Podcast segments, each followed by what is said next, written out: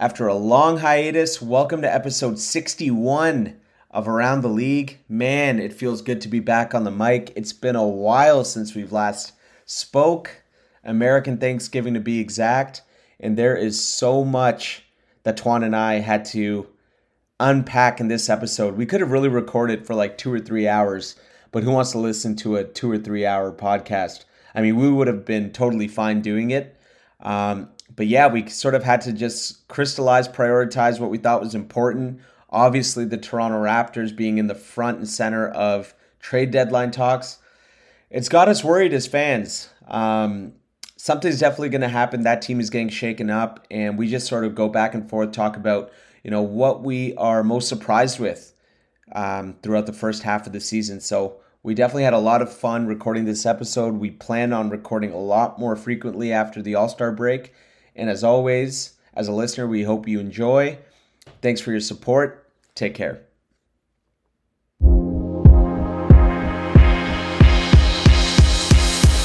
Welcome to episode 61 of Around the League. It's been way too long. American Thanksgiving to be exact. And boy, things have changed around the league. When we last connected, the Raptors were a team intact, and the question was who can they add to get over the hump? Now they are considered the lead domino who could potentially spark a frenzy around the league and free agency. The Nuggets and Grizzlies are separating themselves from the rest of the West, and Jokic is making the thought of him winning three MVPs a very possible, a very possible thing. LA is still drama land as per usual. The Clippers still can't get their stars to play basketball, and LeBron and Shannon Sharpe recently pulled off acting performances for the ages. There is way too much to cover in this intro. I can't just give you a whole spiel. In fact, I don't even know where you're sitting at. Ha ha ha. True Raptor fans will get that bit. Twan, how you doing, my man? It's been a long ass time. Hey, what's up, baby? What's up? Um, first off, great intro, great intro. Great way to start 2023 pod with with that with that type of performance and a little sip of wine I can see. Hey, um, dinner wine. Yeah, I've been good, man. I've been good. Like I mentioned to you earlier, I've been hosting um, a little brother and sister the last three weeks, so just just trying to get back into the groove. Um, but yeah, man, no, i I've been good. We we did a lot, ate out a lot, traveled basically everywhere in LA that we could. Um, went to a few games, went to a few comedy shows, kind of showed them the the entire city. So no, it was nice for them to come down and celebrate my birthday with me, but I'm ready to uh, put my head down and grind a little bit. It's been it's been a minute since I've been able to have some some time to study and get actually work done. Yeah, no, I hear you. I mean, I feel like uh, I feel like this month has flown by and must have been extra hectic for you entertaining all your peoples. Um, I can't even, I don't even know how to encompass what's been going on in the NBA over the last two months. So I think we just do our best to sort of crystallize and summarize the events that have transpired. I mean, guys have been dropping 60, 70. Um, it's been a wild year. And I think we're sort of reigniting these conversations at the right time because I think it's going to get wilder. So why don't we just start the episode you know, and pick up where we left off. Um, like we said, American Thanksgiving. What have been the biggest surprises for you this season? And it can be individual per- performances, it can be teams, um, you name it. So there's a lot to cover, but if you were to, you know, pick two or three things, let's start with your first. What would be the biggest surprise uh, thus far for you? So there are a few, a few of them that stand out in regard to like teams and like individual players. I, I'll start with kind of the the clear cut biggest surprise team I would say, um, and that's the Sacramento Kings.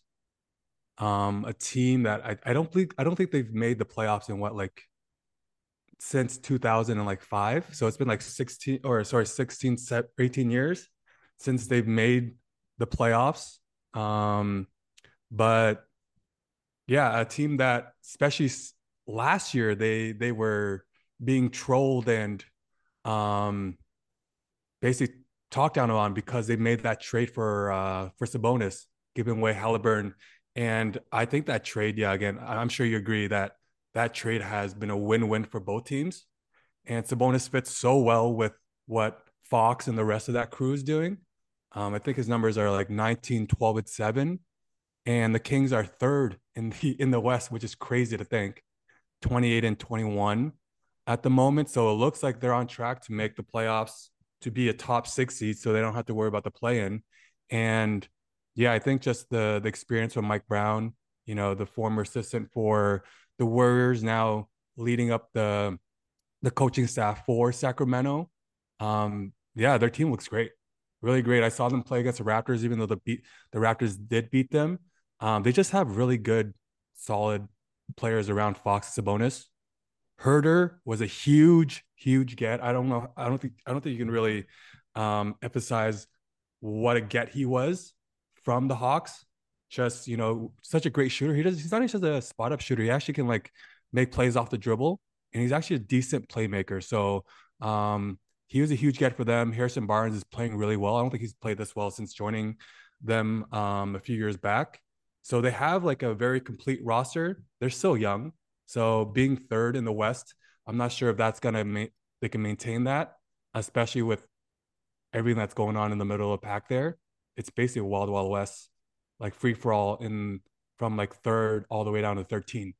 Right. So um Kings light the beam, baby. They've been playing well. They've been lighting the beam a lot lately. So um I, I like that little like that little gimmicky like marketing as well because it's it's it's a little fun, especially for a team that's been on uh, on bad times for for a few years now. So yeah, man, let's give it up for the Kings, the surprise surprise team from my end, and my buddy Nick from work. He's a big big Kings fan, so I'm sure he'll uh, appreciate the shout out.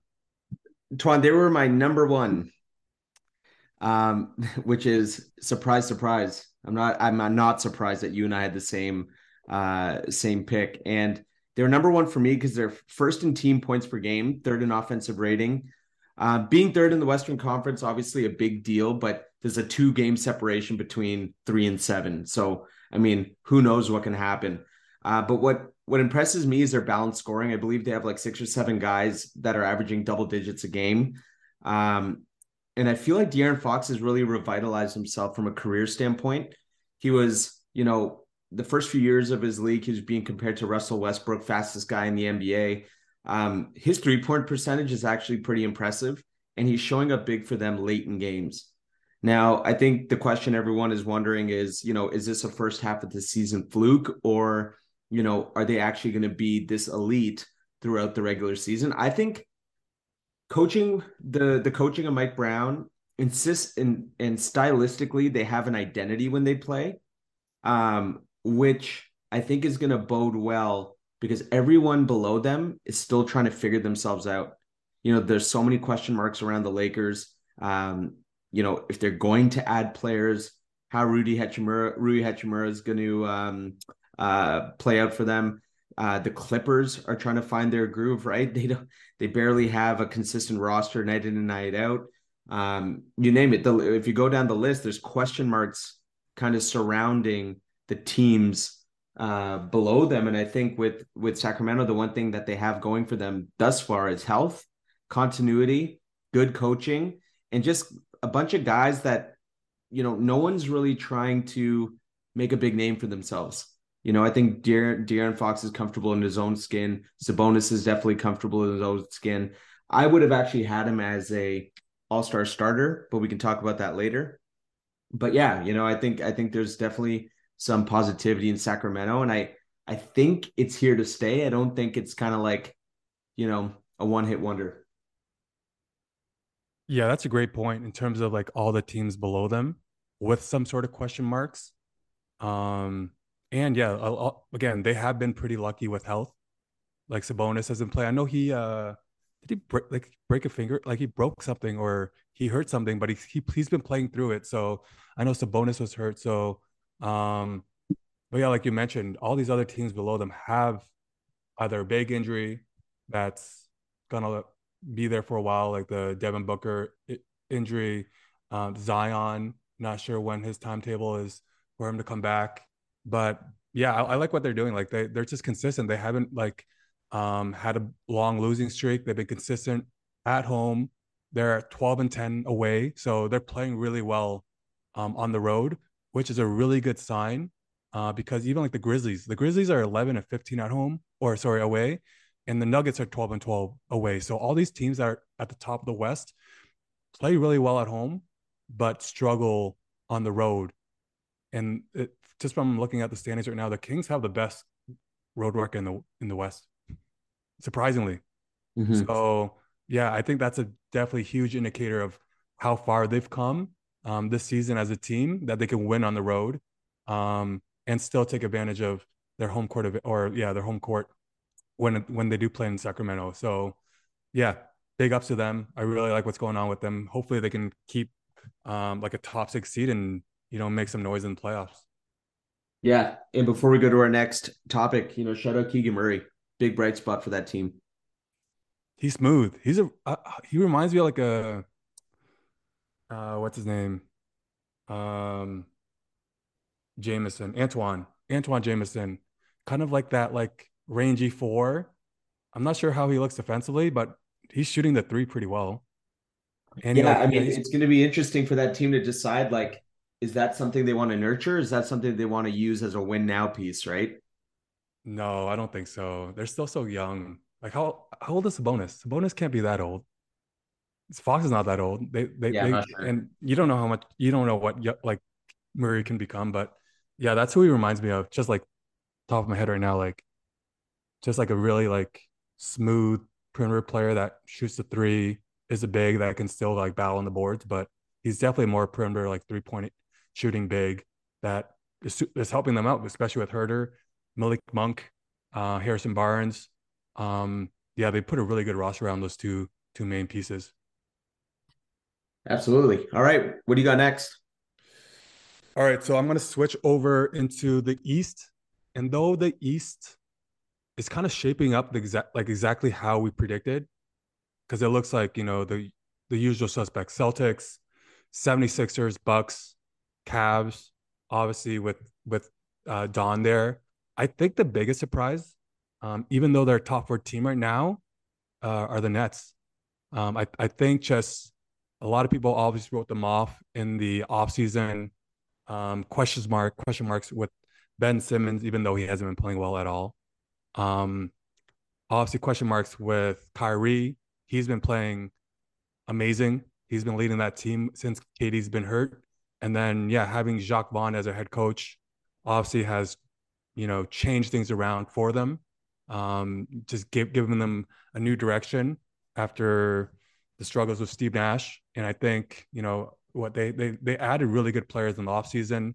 Um, and they've their their their their roster looks pretty good. It was just more like how are they going to play together, especially with all the shit that happened last last season. But Nic Claxton has shown up. He's a defensive player of the year candidate. Um, I'm trying to think like TJ Warren coming back from his surgery. He was out for like a year and a half. Them getting Royce O'Neale was a big, big get too. He had a big three pointer um, or a big bucket like a few games ago. So I think these guys are all coming together. Um, still like Joe Harris, Seth Curry, they got good players, great role players, Patty Mills even. So it's just how does KD look when he comes back? How's Kyrie going to continue to play? Is there going to be any issues off and on the court? And then more question marks with Ben Simmons. I know he, hasn't been shooting the ball well. He's kind of, I think he's kind of lost it, which really sucks. But he's also been hurt for, or he wasn't hurt, but he was hurt slash off of last season. So I don't know. I don't know where his men- mental is right now, but he's definitely a big component of what they can do. And he probably unlocks a lot of things they want to do defensively and offensively, even if he's not looking at the basket. Just the way he is able to uh, play make, run the offense off a off a rebound, and just finding guys. Because I know last uh, the year before when uh, when he was actually playing the whole season, I think he led the league in three point made assists. So that's huge for a team like this that relies on the three a lot. So, yeah, I like the Nets. I think just for a team that really was um, on on the on the downside there for for the offseason and most of or for portion of the regular season. I think they picked it up like crazy. I think they were 21 and 3 or 18 and 3, sorry, at one point before KD got hurt. So they're looking hot. But yeah, the East, not too many surprises outside of the Nets and unfortunately the Raptors. Yeah, I mean, I think the one thing uh, we should probably cover with regards to the Nets is just how unfair that Steve Nash firing was. When you look at their recent success and how much it has to do with guys that are actually playing, i.e., Kyrie Irving. Kyrie Irving's playing phenomenal basketball right now. As a 1A with Kevin Durant injured, he's being a leader. He's doing all those things that everyone has been waiting on Kyrie Irving to do. Unfortunately, doing due to distraction A, distraction B, and distraction C, we haven't been able to see in over a year and a half. Um, he's been a walking distraction uh, for the team, uh, for himself, for the media, and it's really unfortunate that we are crediting Jacque Vaughn and the Nets because guys are deciding to play again, and people are now becoming healthy. You know, had we just waited things out and sort of overcome all the smoke that was lingering around that team for the first two and a half months. I don't think Jacque Vaughn's really doing anything stylistically, schematically different. That's a star driven team, talent driven team, and the talent is just on the court. Whereas, you know, for the first two and a half months of the season, the talent wasn't on the court. Like I feel like it very really is that black and white. And unfortunately, people were getting very impatient and out goes Steve Nash. I don't know if it, if it's that black and white to be honest, because I I was listening to the the Old Man and Three with with Freddie VanVleet, um, and he'd mentioned how that the Nets team from earlier this season looked defeated. They looked like they were you know out of it, and then since firing Steve Nash and hiring Jacque Vaughn, um, and can we also like quickly talk about how they wanted um, Ime Udoka like as as a potential coach? Like no but the thing the thing is they looked defeated. Like the first half of the season they were probably going to every arena and people were talking about anti-semitism. Everyone was talking about uh, Kyrie Irving's you know recent tweet and like how could you possibly uh, be focused on the game when everything for the first couple months of that season was about one guy no, that's fair. That's fair. I think it's a little bit of both, but no, you're right. The, the, the distraction that he had on that team, even I think the heart, like Harden being moved for Simmons. Um, was that this season? No, that was last season, right? No, that's last season. Yeah. Last season. I just mean like because of the whole thing that happened, like even James Harden, who's, you know, a disgruntled star in his own right, wanted to leave the team, you know, and they're best friends with KD and all that stuff. So um, yeah, that that distraction from last season season definitely uh, trickled down into the beginning of the season. But it looks like people kind of forgot what happened with Kyrie. Now people are kind of marveling at what he's doing on the court, kind of what he's always done in the past, without all the without the noise and the fluff. So yeah, yeah man, I'm just no. glad he's able to just be out there and play great basketball because when you watch him play, he's so he's he's amazing, man. He's, he's amazing, amazing when he's on the court and I get why, I, and I like that pick. You know, as a as a team that's you know fourth in the East and they've overcome a lot, but you know it's going to be interesting because you wonder. Kyrie's a very fickle dude, man, and you wonder how much of this is bullshit. You know, this type of play because he's always been able to do it. How much of it has to do with his contract extension at the end of the year?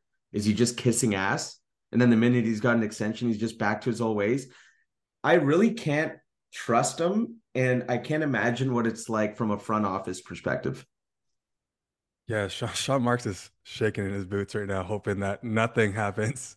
Nothing happens from now till the end of the regular season for sure. But but if it does, like, do you re-sign him after everything he's put you through? Like, how who who knows what outside factor will trigger something that affects his ability to play basketball? Yeah, no, you're you're totally right. And I the, the the only thing the Nets can really do is just cross their fingers and hope nothing nothing of that nature comes up.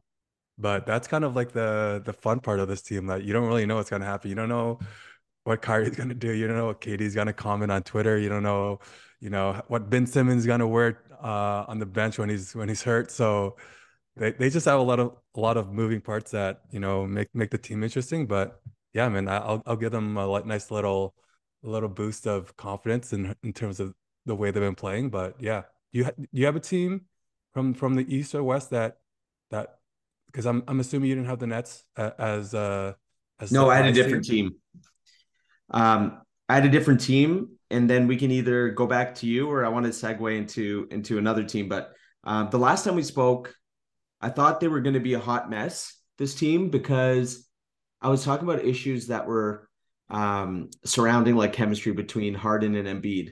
Uh, Harden was showing signs of like super high usage, and Embiid was looking dis- like pretty disinterested for the first like month of the season.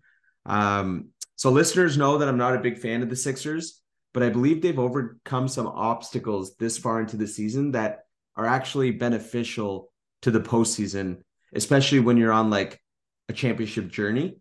Um, and I think those three things are Doc's decision to bring Maxey off the bench and him being okay with it. I think that's huge from a just a togetherness togetherness perspective, um, i.e., like Manu Ginobili, and they've overcome some injuries. They've overcome some injuries, um, all the while staying consistent.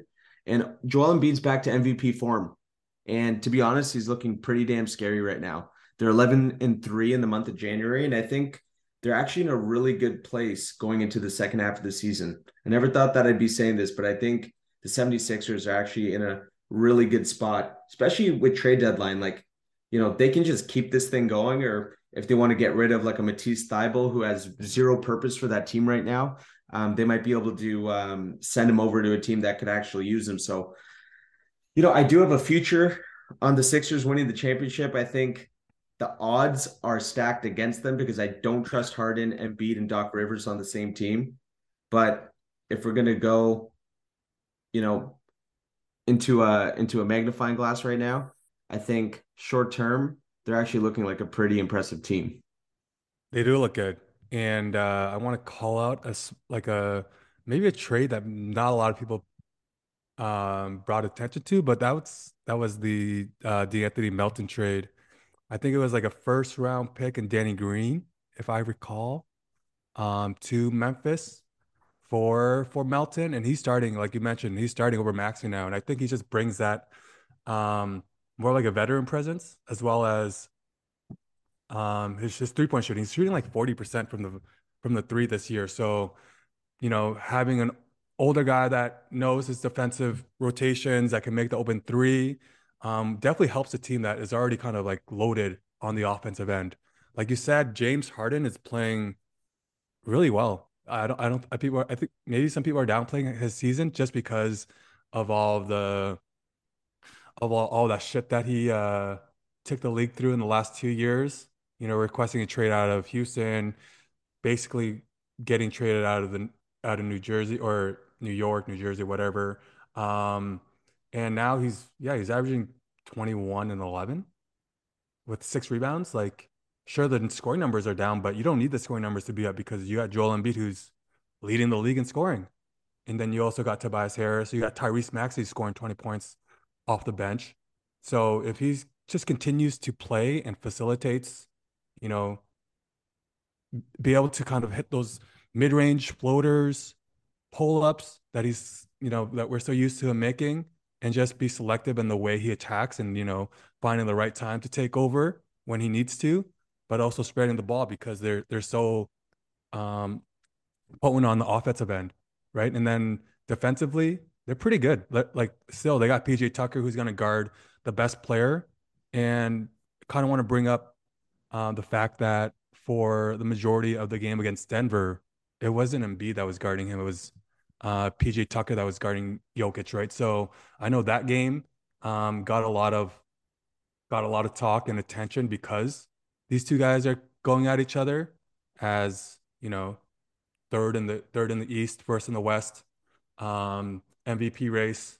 Um, so Embiid definitely took took this one here, and I I wonder how much of an impact that actually um, leads itself into as the discussion like um, tightens up with with that race. I wonder if that's with that that battle how Embiid basically dominated Jokic and they got he got the W. hit that game winning kind of not winning, but like the the shot the shot to kind of close the game. Um, I wonder how much that's going to impact um, some of the voters. But uh, Joel Embiid is going to have he's top three player right now. Him, Giannis, Jokic, probably top three players in the league right now. I would say. And then yeah, like like all the other guys I mentioned, like everyone's playing well. No one's like playing below expectations right now. And but again, yeah, like you said, the playoffs is a different beast. We still haven't seen Harden do it. We haven't seen um Doc do it in a long, long time. So it'd be interesting once we get to that point. But as right now, they look like a pretty strong regular season team if they can keep those two main guys healthy. Yeah, like I think it's pretty interesting that that adjustment was probably the adjustment of the year. Um, the the first half regular season defensive adjustment of the year was PJ Tucker on uh, was PJ Tucker on uh, Jokic, and I didn't watch the game, but I watched like the recap, the seven to ten minute recap of that game, and the one thing that stood out to me was, and again, this won't be popular in our chat group, and I think the world knows how much we love Jokic and it was just one game, but at the same time, I'm surprised he didn't cook PJ Tucker.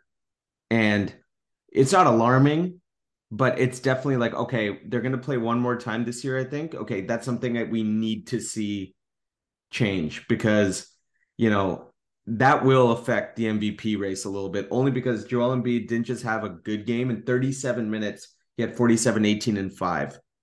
So, like, he was he smelled blood, and it just didn't look like Jokic had that same intensity. I mean, 24, 8, and 9 is not that bad, but it's just not what we're used to seeing from that caliber of uh of superstar, right? So I don't know if I personally would, you know, decide who's MVP off that game, but I think you're definitely like the gears are turning in the back of your head a little bit.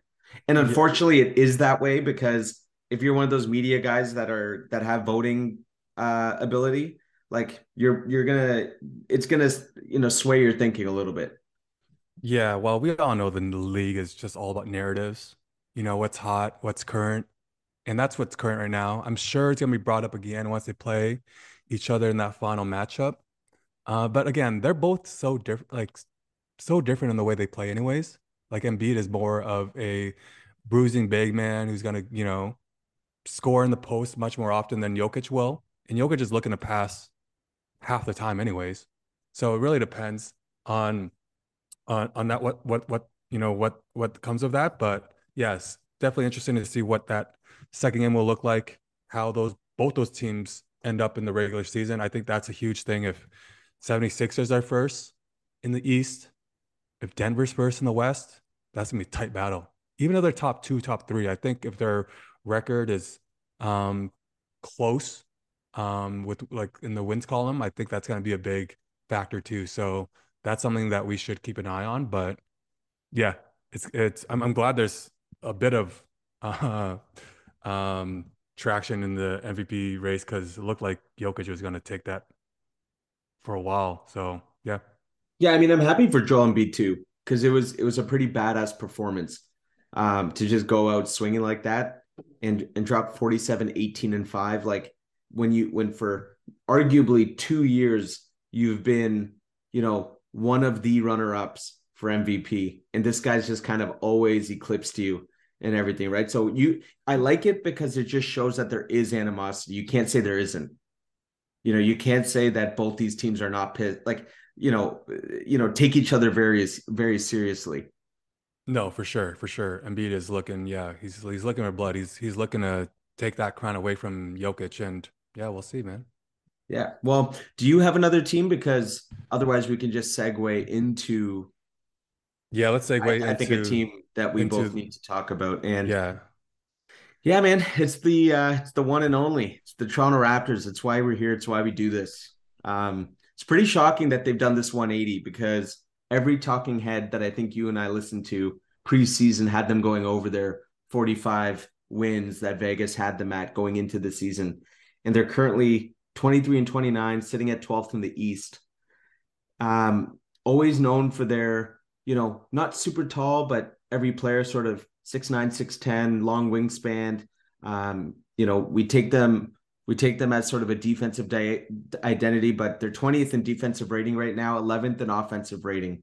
They are truly right in the middle, looking into the play-in tournament and nowhere close to landing Wembanyama. So, as a Raptor fan, and you know Masai, this is probably driving him crazy.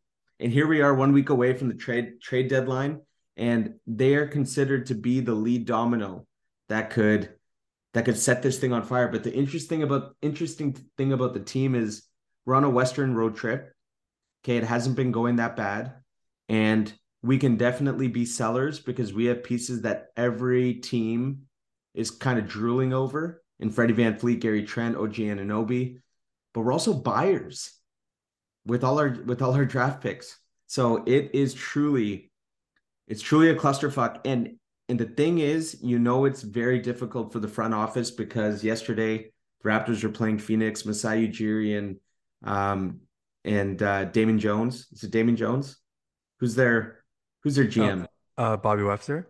No, no. Um, oh, uh, James Jones. Sorry, James sorry. Jones. Masai and James Jones were seen exiting the tunnel together uh, mid game. So there's a lot going on. It can't be easy for front office. It's definitely not easy as a fan right now. Um, and it's actually kind of funny because if you're a if you're a um, big market fan, you know, if you follow the Lakers or if you live in LA, this is your life 24 seven. You know, you go on a five game losing streak and people are talking about your your head coach is is uh, you know, his career is fate. And that's what we're seeing right now. Shams talking about Nick Nurse, Shams talking about this guy, that guy. It's funny to see this as a yeah, Raptor no, fan, but here no, we are. It is. It is. It's it's it's funny because in what we've we've been pretty privileged uh, for the last what eight nine years. Yeah. So the uh, question, Twan, I want to ask you is: Are we blowing it up? How, where do you see this team going in a week? Man, there's this. There's actually way too many variables to to consider here because they are like legit right. They could they can be buyers. They they could be buyers because they have all their draft picks they have pieces that they can move to make an upgrade if they need to make an upgrade at the big spot. If if they need to trade Freddie and upgrade somehow at the point guard spot, I don't like I don't know. There's there's a lot of things that they can do. But then on the other spectrum, again, the way that they're playing, seventh worst record in the league. So they have the seventh best percentages at the moment of getting Wemby. So I, I think um, I know from reports that they are waiting to finish off the seven game Western or West Coast road trip. So they're two and two right now on that trip. Beat Sacramento. Um, who did they beat the other night? Sacramento and the King, or no, the Kings, and then Blazers. They beat the Blazers, and then they lost to uh, Golden State and the Suns. They're playing. They're playing competitively, it's not like the team's quit on Nick Nurse or anything. It's just they don't have someone to close. You know what I mean? It, and that's been that story since Kawhi left. They just haven't had anyone to create a shot within the last minute or two of the game. You know, against the Warriors, against the Suns, as of last night, they were right in it. They were right in until you know they they couldn't they couldn't make that one play, and that's the consistent theme for this entire season. Is they're getting great offensive production from Siakam. Scottie Barnes is picking it up. Freddie's picking it up. Uh, Gary Trent Jr. is playing really well, probably the best season of his career. OG's value's never been higher. He's probably the number one trade prospect candidate um, heading into this trade deadline. So they got a lot going on. They're a team that can be really good, but how do they get to that point? Like, how do they get Bradley Beal? How do they get like a I don't know, a Zach LaVine? Do you want like is Zach LaVine going to move the needle for this team? They just need someone like a KD, but uh, I don't know, so, someone that can sh- make the shot when they need it. And they have like the best supporting two, three, four, five guys in the league. They're just missing that one A guy. So if they can't find that, I think they do break it up just because of how much value OG has just from the reports that I'm hearing right now, three first round picks and maybe salary dumps or just salary fillers for OG. Freddie is a Freddie and Gary Trent are um restri- or they're going to be free agents after this year. I believe they have a player option, um, which they won't pick up. They're going to get paid a lot of money. So depending on what Masai and Bobby have in mind, um, either they trade. I think it's one or the other. They go big and get one massive player like a Bradley Beal or someone in that um, capacity, or they blow it up and they trade OG, Siakam, and just build around Barnes, Gary Trent, and whoever else remaining. But it sucks because the Raptors, like their starting five is pretty good. It's just their bench is abysmal.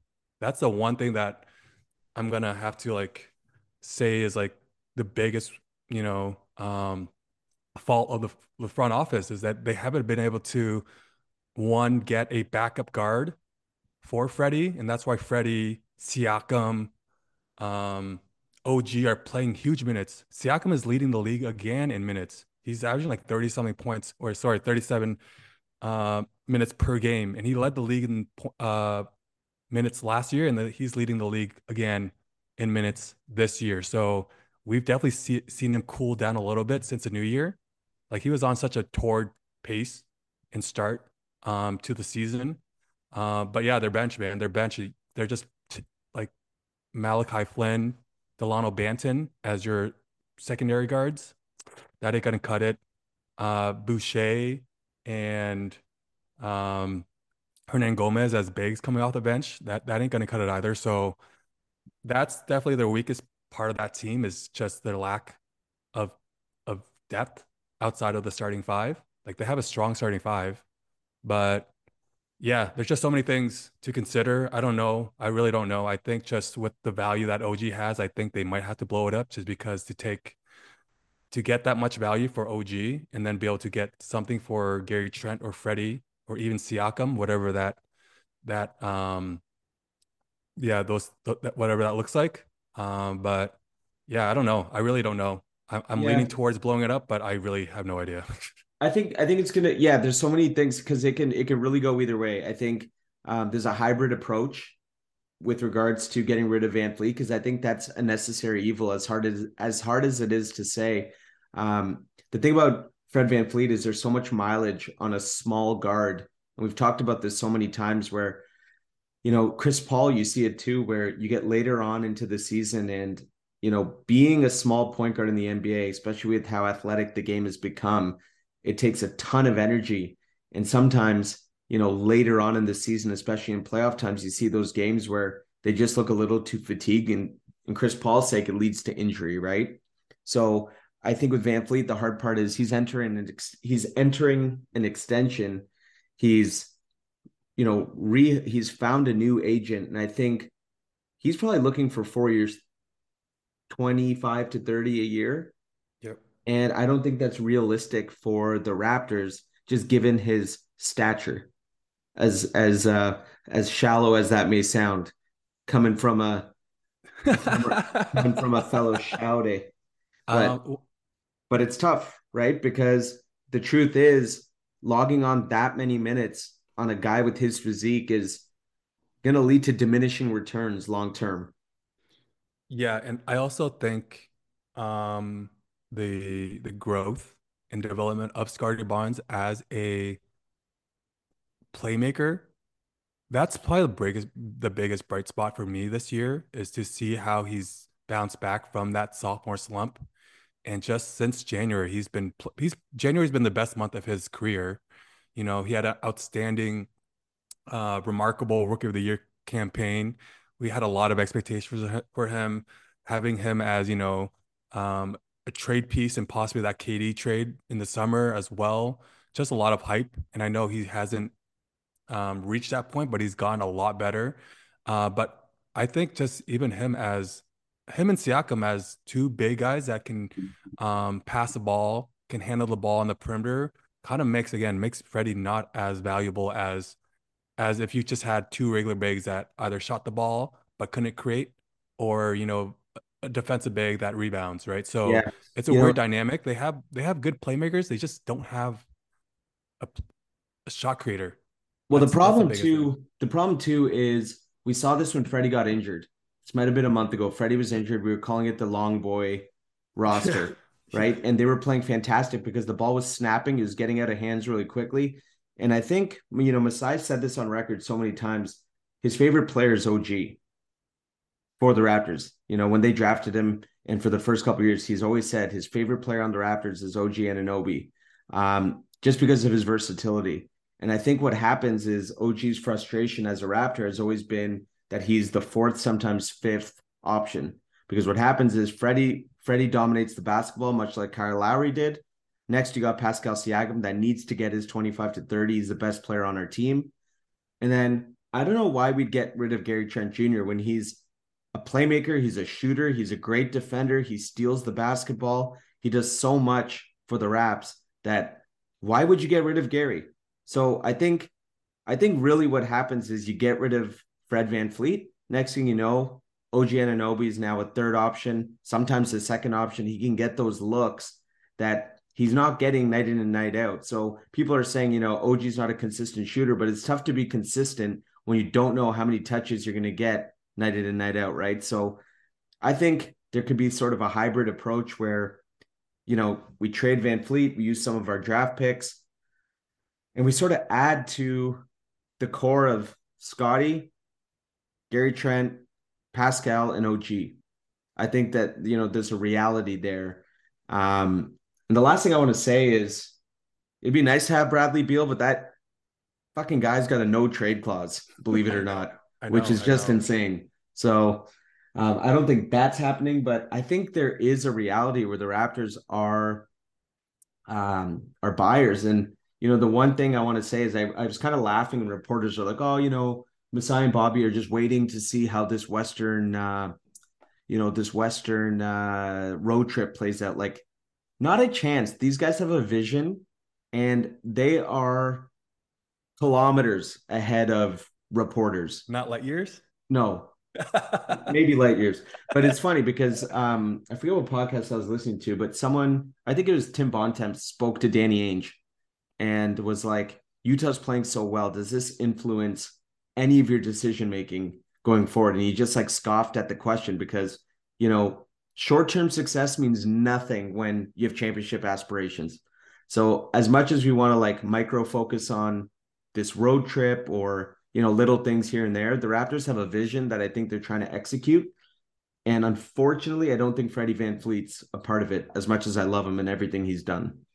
Yeah, I agree with that. And I also agree with the fact that you like Gary Trent Jr. as much as I do. I, I think people forget that he's like 23 years old. Yeah. Cause he's because you feel like he's been a, he's been around a lot or a long, a long time because he was with Portland. He was part of that that like team with McCollum and um, Dame, and he was like that third, third um, bench guy, or the, the first bench guy, uh, third guard. Um, but he's he's awesome, man. He's so good uh, in terms of just like shot creation. Maybe it's just because of lack lack of shot creation for the Raptors that are marvel at the times he's able to like pull up from a three or like step back or just drive to the basket and you know have a, have a nice tough finish. But he's actually a, player that I really like, and I definitely want him to be a part of the roster to grow along Scottie Barnes. Again, I don't know what Siakam's gonna where Siakam's gonna be, where OG, where Freddie's gonna be, depending on what the trades look like. Um, but but going back to your comment with Danny Ainge in the Jazz, a team that's 26 and 26 right now, and they're right in the middle of that, you know, that battleground with all the other teams in the West. I have no doubt that they're going to trade Oh, they're selling all their, all their assets. They're selling, selling everything. everything. Yeah, they're, they're selling, selling everything. Yeah, they are selling everything. They they've been. This is the best case scenario for the Jazz. They're gonna just go on like a 20 game losing streak after they trade trade all their like Mike Conley. They're gonna trade um who uh Clarkson. They're gonna they're gonna look to get as much value from these guys. Malik Beasley, all these guys that have been playing out of their minds for them um, and build around Lauri Market. And hopefully, they're they're probably just hoping that they're a top or bottom five team and get lucky with either Scoot Henderson, um, with Wemby or one of like the the Thompson twins.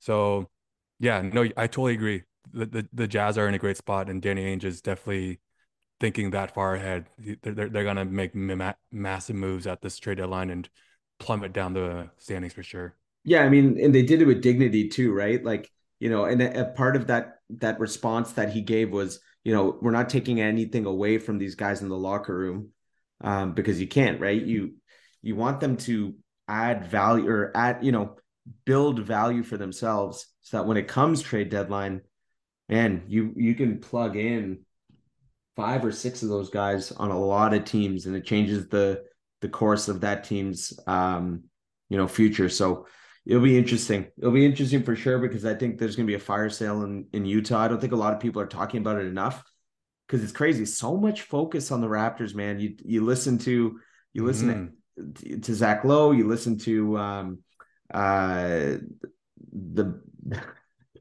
I was gonna say the Hoop Collective. What's his name?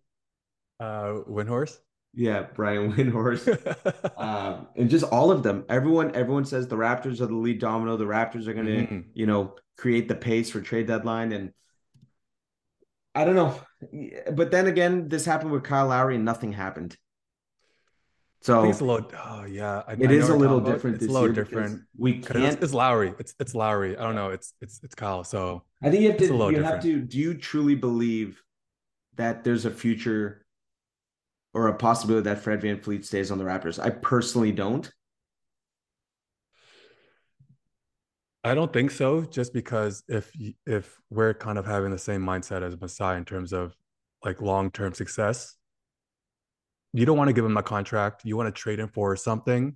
And if your team's not going anywhere right now, and you can't pick up that one A star with whatever pieces you have, then you do that move because again, you don't want to be committed to that four or five year extension when he's going to be in his 30s. I don't think he's going to have the same career arc as Lowry, um, you know, playing well into his mid 30s. And yeah, I just think that they just need a, a, a new vision, a new new look. I, I think it's just yeah, just hasn't worked out since Lowry's like last year was decent, but they still lost in six in the first round. And yeah, they just haven't been the same offseason since um Kawhi left. Yeah, and I just, outside outside of the bubble season, I guess, but it's been tough. Yeah, and I don't see why we can't pay OG. You know, it's just one of those things where we talk about his um his happiness on the team. I mean, I wouldn't be very happy if I was OG. He's so talented defensively and offensively, but unfortunately, he's just so low on the depth chart in terms of getting touches and and getting plays ran for him, right? Um, so I think we just have to be more intentional about making him a little bit more of an offensive focus, and I just I just don't see why why we trade him, but we'll see. Yeah, it's funny because you all you hear about is how valuable is around the league. Like, just why not just keep him on that contract that he has? I remember talking about like talking with you. I think it's like four years, seventy-two million dollars or something, which is a bargain relative to the the recent signings that we've seen. But and one thing for sure is with Masai and Bobby is you know they always zag you know true, they're always true. they're never thinking what the mainstream media is thinking so I'm, I'm expecting surprises i'm hoping for some surprises i just want a little bit of a shakeup man because it's really hard to watch this team right now yeah it is it's, it's a really tough hard. brand of basketball it is because they can't shoot when it, when you drill down to it just can't shoot they have good players they have great supporting young players they just can't shoot yeah. Well, hey, we'll see. We'll see in about a week. Yeah, um, yeah. It, what the is the deadline is the ninth, right? Is it the ninth or eleventh? The ninth, right? Ooh, it's gonna be a it's gonna be a fun week, man. Yeah, absolutely. I'll never forget eating lunch and acquiring Marc Gasol. Oh yeah. Oh yeah. That was uh again, see, like those moves are obviously not like we know we we like remember those moves because it led to that championship but those type of like mid-season trade deadline moves are so big especially for the the the setup right now with the west and the east the the championship is way open i don't think it's been this open in a very long time for any team to just come up and grab it you know what i mean like we're talking about how how um, tough the West is looking. Like if if any of those teams make a move, the Suns, Pelicans, the Grizzlies, the Nuggets, and just get an OG, then man, that's tough. That's like imagine the Suns with Mikal Bridges and OG on the wing. That's tough. You know, imagine him being incorporated with the Grizzlies or the or the Nuggets, just you know, firing on all cylinders already, and having another guy that can make the three, defend on the perimeter, give you. He, he's he's probably a top three, top five defensive player right now. You know, he's in the he's in the discussion for defensive player of the year. He's been hurt a little bit, but still leading the league in assists or sorry in steals, total steals. Um, yeah, I think it's probably a really good time to sell. Yeah, well, if you're like if you, I'd say the smartest guy in media about anything trade related. You know, you get a lot of guys that talk about hypothetical trades, but when it actually comes down to like the transaction and what's feasible via trade picks and this and that, it's Bobby Marks, right? Mm-hmm. He's definitely the number one guy, biggest expert there is. And the two teams, he can't stop talking about OG. It's pissing me off. Um, but he his prediction is Fred VanVleet, number one to go. And then landing spots for OG, either New Orleans or Memphis. And oh, yeah, he'd be scary on both those things. I think Memphis, uh, New Orleans actually needs, needs a little bit more offense um, surprisingly, like they there's definitely shown to be more of a void offensively without Zion and Ingram currently. You know, I thought they'd be playing a little bit better without those teams because I really liked their depth um, going into like preseason predictions and stuff like that. But there's definitely a void that needs to be filled offensively for them. I don't know if OG can provide that. Yeah, the the thing is, their their timeline's a little weird because they have like old like older players in like CJ and Jonas, like, like a decently young guy in Brandon Ingram, but they have young players in like Zion, Herb Jones, Trey Murphy. So I don't think it's their time. I don't know if they're gonna make that move. That's a big, that's a lot to get. But they also have a lot of picks. They have all the Lakers picks from the AD trade that they can definitely move up and you know upgrade the roster, even if it's not acquiring OG for this year. Maybe they make that move and see what you know what happens for the rest of the year and get that player experience. So it might not be a this year type move, but it could be a move that they make this year, but it's for the future. So I could definitely see that. They have a lot of draft assets. They have young, good players. Like Trey Murphy's really going, getting, or getting into his own. Herb Jones as well. Dyson Daniels. If we can somehow get Dyson Daniels, that'd be legit. So yeah, they got a lot of, lot of, lot of assets. It's just how how they want to construct their roster, especially with so many question marks around BI and Zion. Yeah. Well, I think the next episode we'll probably do is uh post trade deadline reactions. I would or yeah, yeah. I would say. Yeah. Um but yeah, before before we uh, wrap things up, why don't we just quickly talk about the All-Star game? Um little bit of controversy with the starting fives. Uh, at least in my opinion, because you know, the starting fives this year, Giannis, Durant, Tatum, Mitchell, Kyrie. Um, what do you think about that starting five, Twan? Would you have had it that way, or did you have another player? So I, they're not not really snubs because all those guys are so sick. You know, like if you like the only per like maybe two guys I would say like Embiid not being a starter is a like is the one that kind of pops out the page. But are you gonna pick him over KD, Tatum, or Giannis? Like maybe KD just because he's missed a few more games. Um, and then from from the guards, I don't know, Kyrie's been playing tremendously. Donovan Mitchell is playing out of his goddamn mind after dropping 70, what, 71. The only person I would say is like Jaylen Brown could have been a potential starter at the guard spot over Mitchell or over Kyrie just because of how well Boston's playing. Uh, but I really have, yeah, I don't have any issues with with how the like the votes turned out and how um, it all accumulated to to the starting five in the East. Um, yeah, I don't know. I don't mind it at all. I actually like. There's sure you can nitpick and um, say this and that, but I think it's pretty fair. Yeah, I mean, I'm just kind of. I don't even. I don't care too much about this particular. Like, I shouldn't say I don't care too much about him, but I'm just kind of sick of seeing Embiid getting shafted. Like he he's playing way too good to be getting shafted. But yeah, I mean Tatum is there. He's he's a solid piece. You can't move him. Too bad he can't be a guard, but I guess he's not. Um, no, he's not. And then I was just thinking KD because of games played. I would Yeah. probably I probably would have made that switch. And Giannis is Giannis. He's the he's the general, right? So you can't take that away from him. Uh, Kenny the Smith Kenny Smith uh, made a really good point.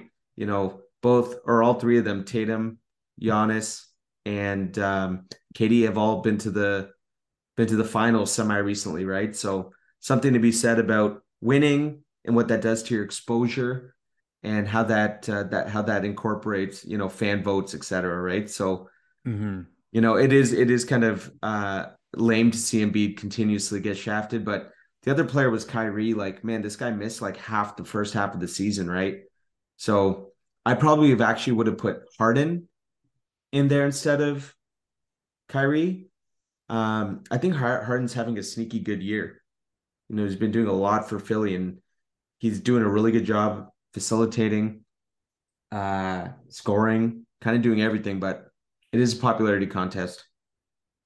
Yeah, that's exactly what it was. And I think- Kyrie, like you say, from like a shoe and marketing standpoint, he is number one, even though he got dropped by Nike.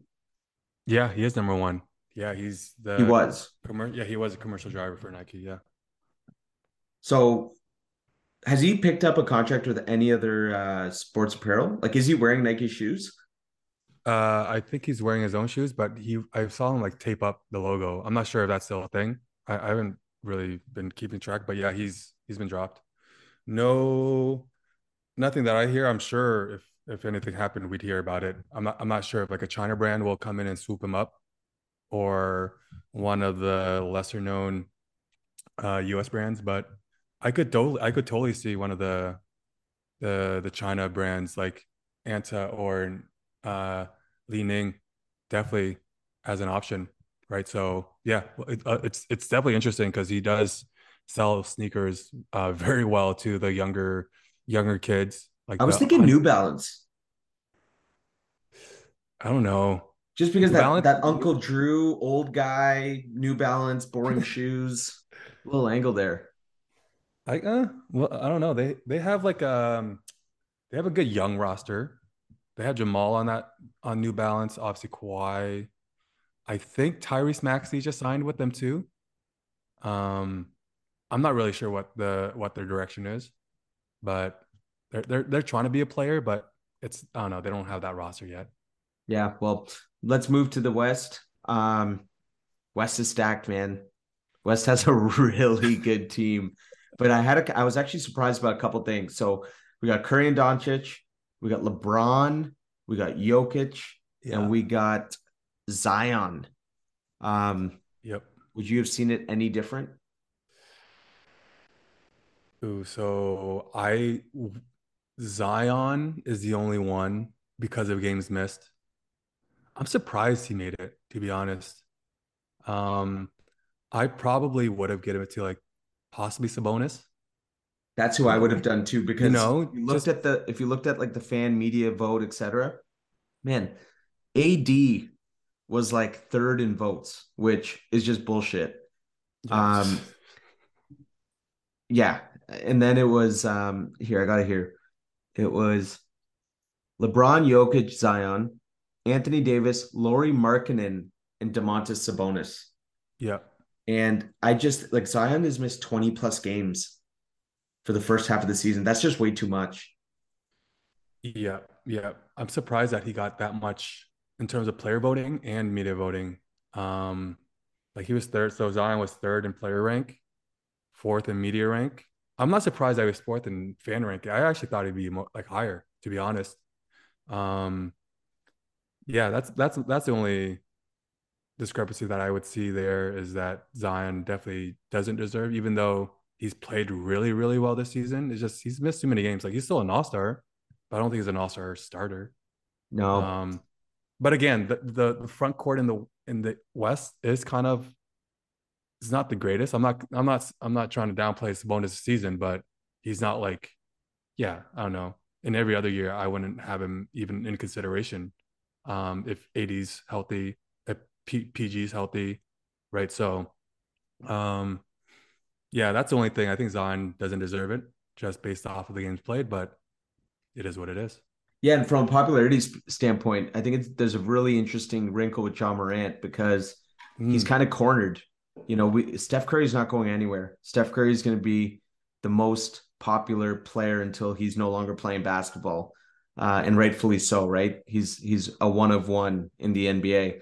But I was very surprised that Luka Doncic had more votes than Ja Morant because I kind of saw Ja Morant as that 1A, 1B with Steph Curry as the most electrifying, most popular player in the NBA. And there's definitely going to be a thing for years to come because, you know, Luka's probably going to continue to only get greater. And Ja Morant, you know, I, I believe deserves that recognition too. Like I personally, like if I was blindfolded and I couldn't see the numbers, I would have thought Ja Morant was would surpass Luka Doncic in all voting. Just in because voting? just because all-star the all-star game can be very irrational. Yeah, I, I I'm surprised that he was third. Like uh Ja was third in fan voting and Luka was second. That's the only one I I think the media knows that Luka's obviously better and the players know that Luka's a better player. Um this is also why I would say for with how the NBA is being like currently played, the positionless basketball, then why not just have positionless voting? Like, why is Zion Williams, like Williamson, a starter just because he's classified as a front court player? Why isn't Ja Morant or a Shai Gil- Gil- Gilgeous Alexander more deserving of that award or the award or just like the that recognition um, instead of a guy that again hasn't played half the season? So that's my only thing. I think that's an easy fix but the league is so like traditional in the way that they think that they won't move away from that because it might impact history or whatever that is you know so i don't know i think that's an easy way because you just want the five best players starting or at least the most popular slash player media vote and just let those guys play and they'll figure it out because the league is different than it was 10 years ago 20 years ago so right that, that you know definitely Ja Morant Shai deserve it more than Zion, but just the way it's constructed in the the framework they put in into like front court and guards, then that's the reason why he's Ja isn't starting, but he should be. Yeah, he absolutely should be. Yeah. Um yeah, so good chat. Should be good. Should we good. this uh this next week. I think the NBA is going to be on fire. Um yes, sir. there's a little bit there's a little bit of a uh seems a little quiet right now but uh, things are things are things are going to start to things are going to start to rumble. I'm really looking forward to this evening game. We got um, who's who's playing? Uh, Denver, New Orleans. Denver, New Orleans. Great game. Who else? Ooh. Yeah, not that big of a slate today, but gonna be a good game. You know, that's yeah, the other man. thing. You know, things that we didn't talk about, just how kind of effed the Mavericks are which we can talk about another day. You know, yeah. Luka just yeah. playing so well. His usage hasn't changed. It's just continuously going up. And I don't know what the future of that team holds. Yeah, well, yeah, no, I, I have a lot of thoughts on that too. Brunson as the number one thought, but yeah, yeah, man, I don't know. He might be an all star this year, and that's gonna be a bad look on the Mavs or just letting him go like that. Yeah, um, and I think another topic, like, look, we're talking about this game, like, can't wait for um, Denver, New Orleans. Well, Zion's not playing, but he's obviously injured. But there's been a lot of load management. There's been a lot of resting guys and just the NBA kind of not capitalizing on matchups, which is kind of the lifeblood of the league. Mm-hmm. Superstars, the matchups, that kind of thing. So definitely stuff to consider talking about next episode. Yeah, I know there's oh yeah, a lot of discussions on how you fix that, but yeah, let's let's uh, keep that for a future episode. I'm excited to lead the discussions after trade deadline, and uh, yeah, let's get back into the the groove of things again. Absolutely, man. Well, good chat. Good talking. Yeah, yeah. Thanks for hosting today. It was great. Great yeah, intro. No problem. Nice to be back. Yes, sir. We'll be All in right, touch. Brother. Hopefully, right, not too many changes on the Raptor front, but we'll see. Yeah, we'll see. We'll see. All right, man. Take care. All right. See you, brother. Yeah.